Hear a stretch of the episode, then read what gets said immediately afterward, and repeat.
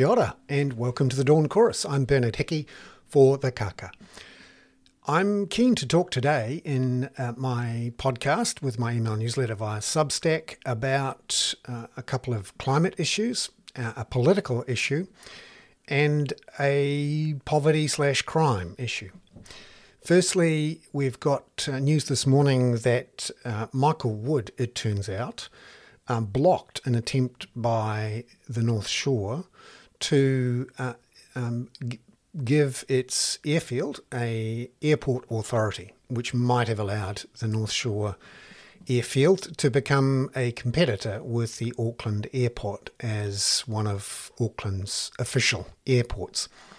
Now, there were people inside government who argued that it should be given the uh, authority status which would give some competition to Auckland Airport. The reason this is interesting, of course, because yesterday we found out that that Michael Woods owned $13,000 worth of Auckland Airport shares, which he hadn't declared, and he was the Transport Minister.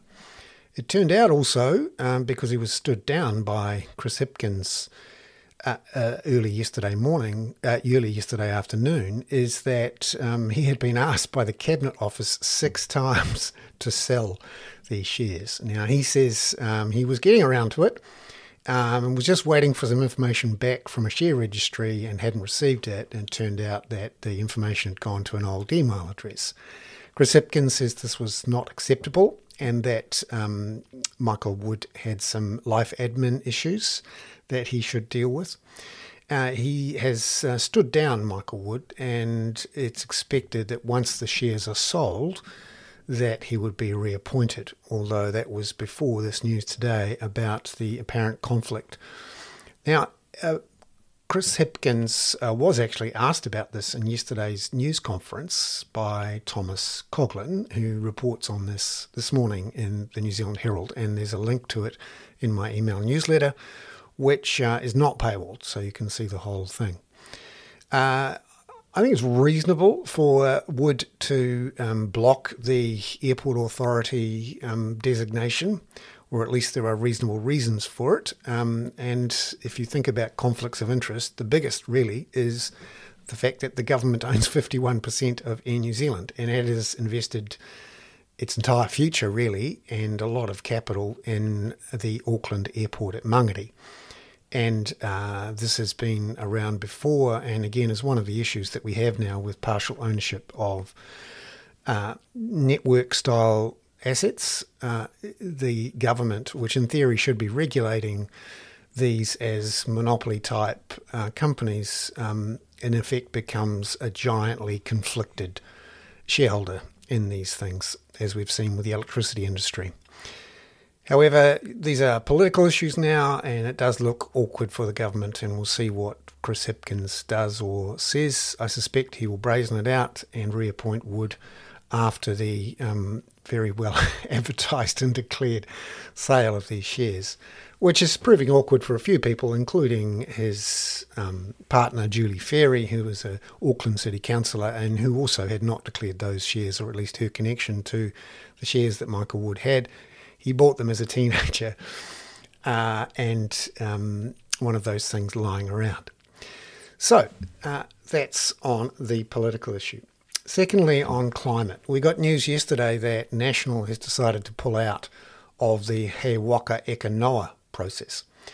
Now, for those who are familiar with their climate policy um, settings, let me try to explain what's going on here. So, uh, uh, way back in 2008, the emissions trading scheme was set up and the agriculture sector was carved out of it. So, there's various types of emissions, obviously. The carbon dioxide emissions that we pump out from uh, our cars and uh, our coal boilers and the likes. And then there's the nitrous oxide and methane emissions that are released as part of the farming process, burps and farts and um, various uh, emissions that come out of uh, um, pasture type farming. And until now, they've been excluded from the emissions trading scheme. So farmers have been able to emit, to be fair, along with a whole bunch of others in the uh, industrial um, uh, energy uh, user uh, category, those who are deemed to be um, competing with the rest of the world and therefore unable to um, really compete properly if they have to pay their true uh, climate emissions costs. So, uh, for a long time, farming has been out, and this has been a point of contention with those who say that farming should be in the scheme.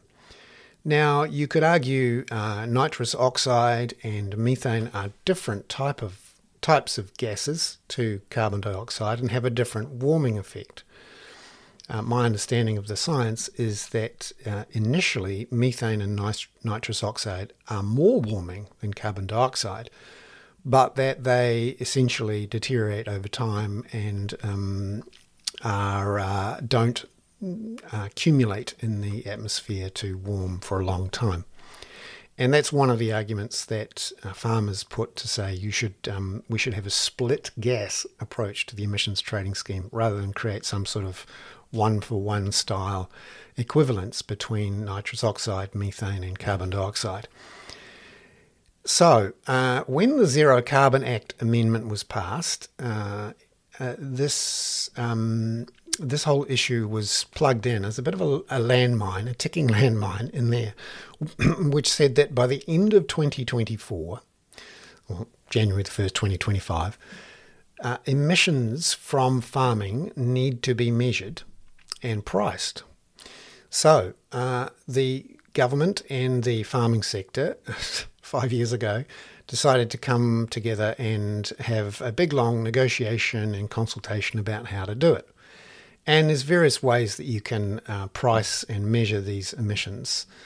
Uh, uh, you can estimate um, what the emissions are from each farm using software and sensors and all sorts of things, and somehow you can put those emissions into some sort of market, um, create a credit system, do some trading, selling and buying, all of that sort of stuff.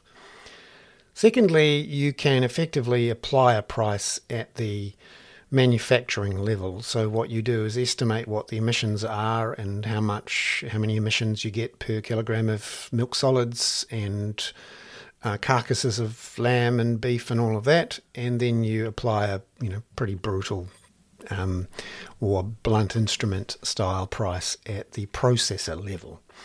Now, farmers are quite keen on the idea of pricing at the farm gate level, which is trying to work out what emissions everyone has and also what uh, offsets they can claim. Because you could argue that if you, you know, turn your your farm into a, a, bunch of forests, you are effectively sucking up some of the emissions that are being emitted, and then you should get some credit for that. And a lot of um, dairy and sheep and beef farms have been doing a lot of planting of trees alongside waterways for their own uh, different reason to uh, reduce the runoff of um, poo and wee and all sorts of things into the waterways, and in particular the nitrates that come from the use of nitrogen fertilizers. So that's different from the emissions issue, although connected because the use of nitrogen fertilizer also um, involves the uh, or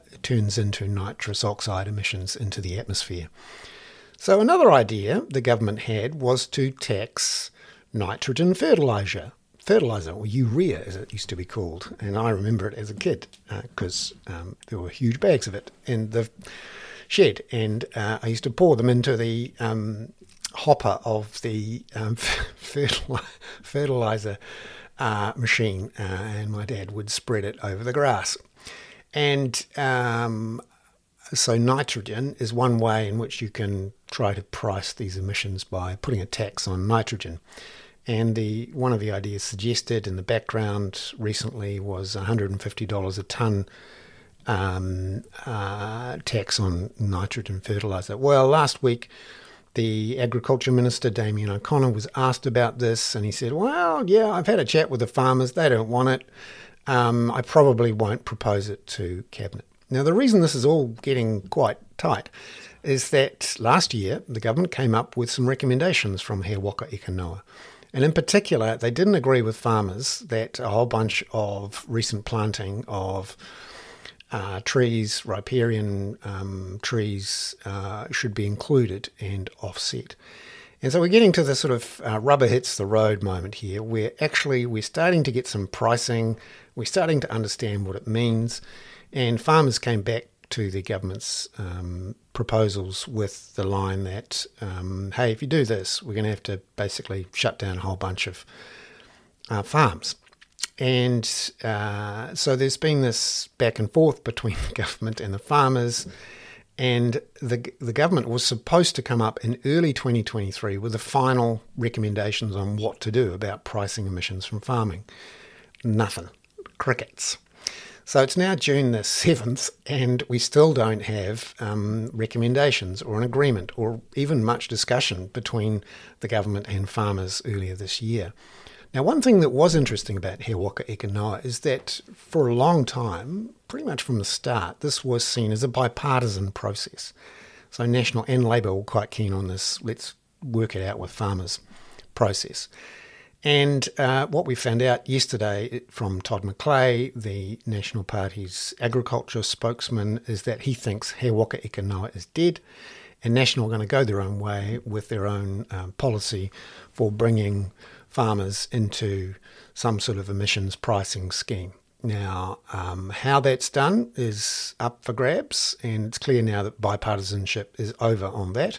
Just as we learnt last week, was confirmed last week, that bipartisanship was also over on the issue of um, medium density residential standards, effectively how to deal with not just climate change but housing affordability in our cities. So, one of the uh, sort of interesting bigger picture things here is that for a long time, both of our main centre right and centre left parties have talked a good game on climate change. You know, yeah, we're committed uh, to getting down to carbon zero by 2050. We've agreed in the um, Kyoto Protocol and the Paris Agreement that we're going to um, play our role. We'll be good, good boys and girls, and we will ensure that we get our emissions down. We'll do our part in this fight to stop the planet from overheating and killing us all. Um, and so you can say that for quite a long time, particularly when you've got a long-term, you know, climate issue. The whole thing about climates is they seem to change very slowly, and that gives you a bit of time to work it out. And for a long time, we thought we had time. And you could legitimately, I suppose, say, you know, hey, this is going to hurt us right now. Um, just hold on there. We, will work it out. We'll find some new technology. Uh, we'll come up with a system, and uh, we can we can take the pain later. But now it's just a bit hard, isn't it? Because um, you won't vote me in if I give you some pain right now. And uh, the approach of both Labor and National was very much um, pain later, please. Um, we're dealing with it. Just believe us. We're going to come up with something. Well, uh, that makes sense when you've got time, but we've run out of time. Uh, the planet is warming faster than um, we agreed we would allow it to warm, and uh, we're going to hit 1.5 degrees at some point within the next five years, according to the UN we know that 1.5 degrees is about as high as you can allow it before you risk some sort of catastrophic um, cascading of tipping points um, and collapses, ice shelves, that sort of thing, uh, where you have the risk of runaway climate change. And uh, there are some ominous signs growing around the Arctic and the Antarctic, and with water temperatures and storms that uh, something uh, is going on that is very, very uncomfortable. Now, it could just be El Nino, um, but uh, really the rubber has to hit the road now on climate change, and we can't muck around anymore. And there has to be some impact. Now, um, you can argue, you know, hey, uh, we're going to reduce our future emissions liabilities and emissions pain by taking the pain up front.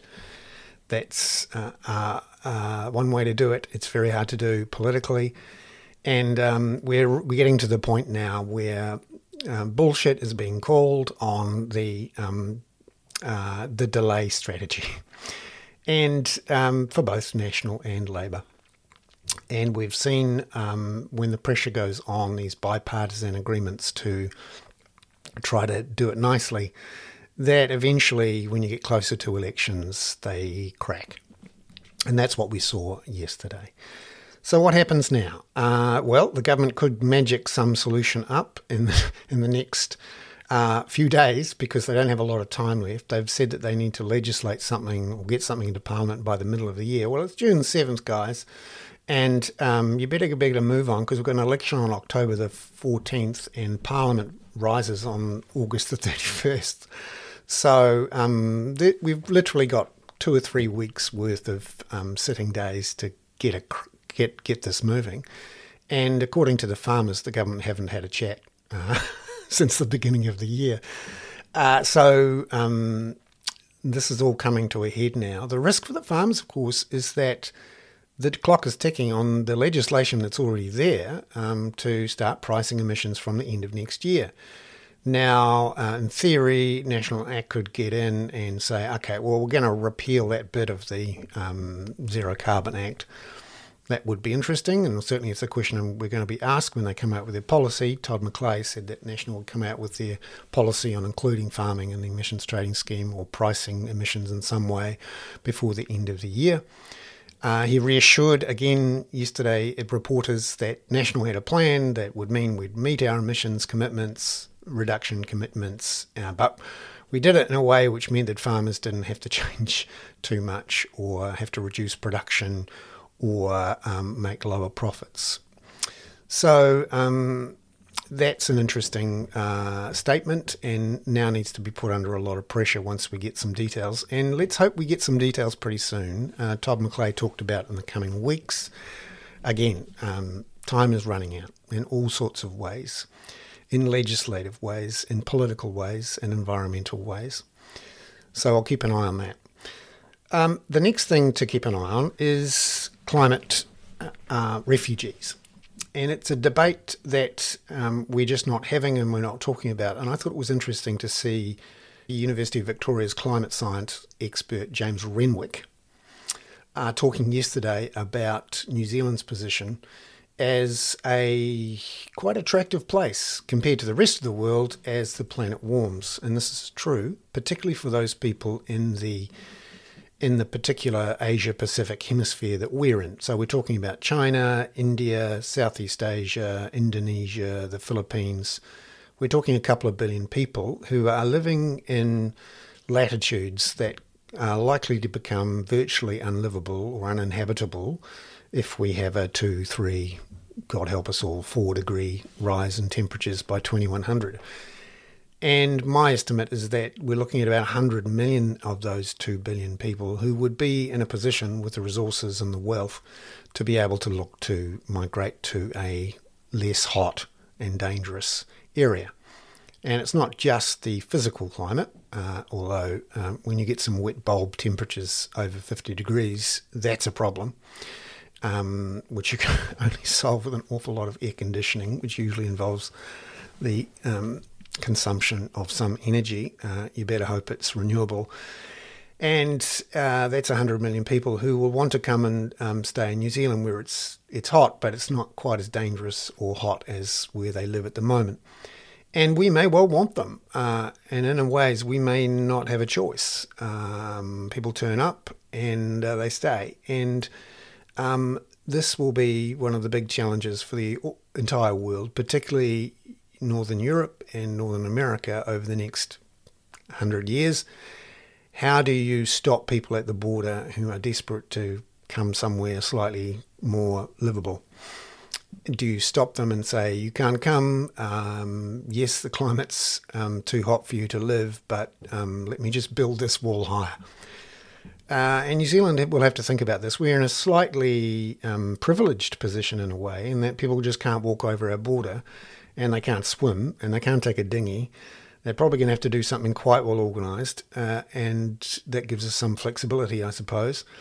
But um, th- then we have all sorts of issues about you know how we decide that you're a tourist or a or a migrant. And um, we're not talking about this. We should be. And James Renwick is right to uh, say, let's have a closer look at this uh, in an interview with Jesse Mulligan yesterday. So I've included details of that in the email and um, have a close look at that. I'm also going to keep an eye on this Park Terrace issue. Uh, Christchurch City Council votes today on whether to dismantle the pop up cycleway on Park Terrace. This is a flashpoint in the um, urban activists versus double cab ute driver debate. And uh, it's interesting to see the press's editor, Kamala Hayman, put uh, do the unusual thing of a, of putting a bringing forward an editorial from the usual editorial section of the paper, which no one reads, uh, through to the top of page three, top right of page three of the press today, which is really a editorial judgment to say you should look at this and here's what I think. And although it's quite um, even-handed in its writing, Kamala Hayman has written an editorial saying um, please keep the park, park terrace cycleway. We'll see how that goes. I'm Bernard Hickey. That was today's Dawn Chorus for Wednesday, the 7th of June. Uh, ka kite anō.